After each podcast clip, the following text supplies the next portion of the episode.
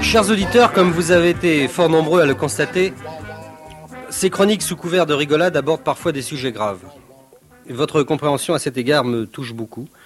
Euh, je fais bien sûr allusion au volumineux courrier qui m'est parvenu à la suite de l'émission que j'avais consacrée au problème angoissant de l'espèce de fil rouge autour des portions de crème de gruyère. Parmi les malheureuses victimes de ce fil diabolique qu'on n'arrive jamais à arracher sans bousiller le fromage, un auditeur de Châteauroux, dans l'Indre, qui a préféré garder l'anonymat pour des raisons de sécurité évidentes, n'hésite pas à accuser directement la marque La Vache qui rit, dont il souligne, je cite, que ce n'est pas par hasard si elle arbore un rire sadique sur la boîte. Madame le Hanneur du Guillemin de Paris 15e, qui se déclare, je cite, désireuse de ramener le débat à de plus justes proportions, remarque que certains fabricants de crème de gruyère proposent désormais sur le marché des portions dont le fil rouge est deux fois plus large que celui utilisé traditionnellement.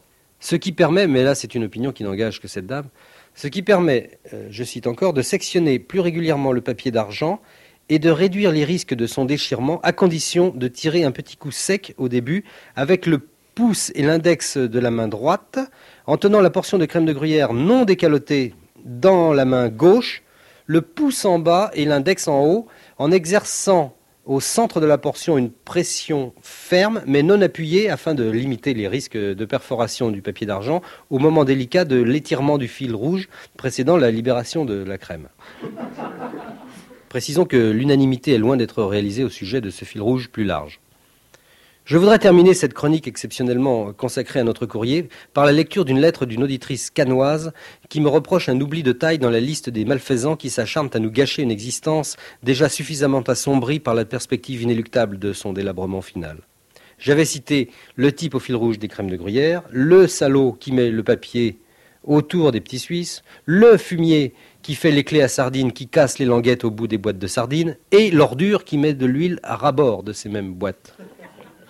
Alors, voici la lettre de cette dame. Monsieur Desproges, vous avez oublié le cochon qui emballe les petits morceaux de sucre des bistrots dans du papier si serré qu'on ne peut pas, surtout si on n'a plus des yeux de 20 ans et une grosse loupe, on ne peut pas trouver l'endroit par où il faut tirer pour ouvrir et déchirer ce foutu papier. J'ai 75 ans et de mauvais yeux.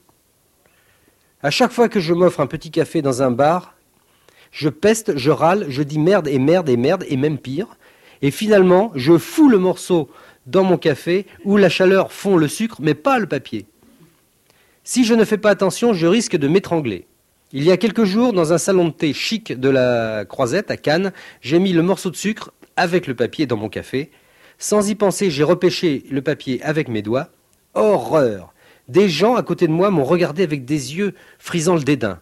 Ah, quelle vieille dame mal élevée Mais mon fils, assis en face de moi, m'a dit Ah, maman, je t'adore. Ne change pas. À mère indigne, fils indigne, affirme le dicton que je viens d'inventer. Vous ne l'avez pas volé, votre garçon perverse, mamie que vous êtes. D'ailleurs, le post-scriptum de votre lettre, ignoble, en dit long sur la débauche où vous voterez votre troisième âge. Je vous lis le post-scriptum. PS, à propos des guignolades des politiques, ça me sort par les yeux. D'ailleurs, je ne vote pas. Je n'ai même pas de carte d'électrice. Je mourrai vierge.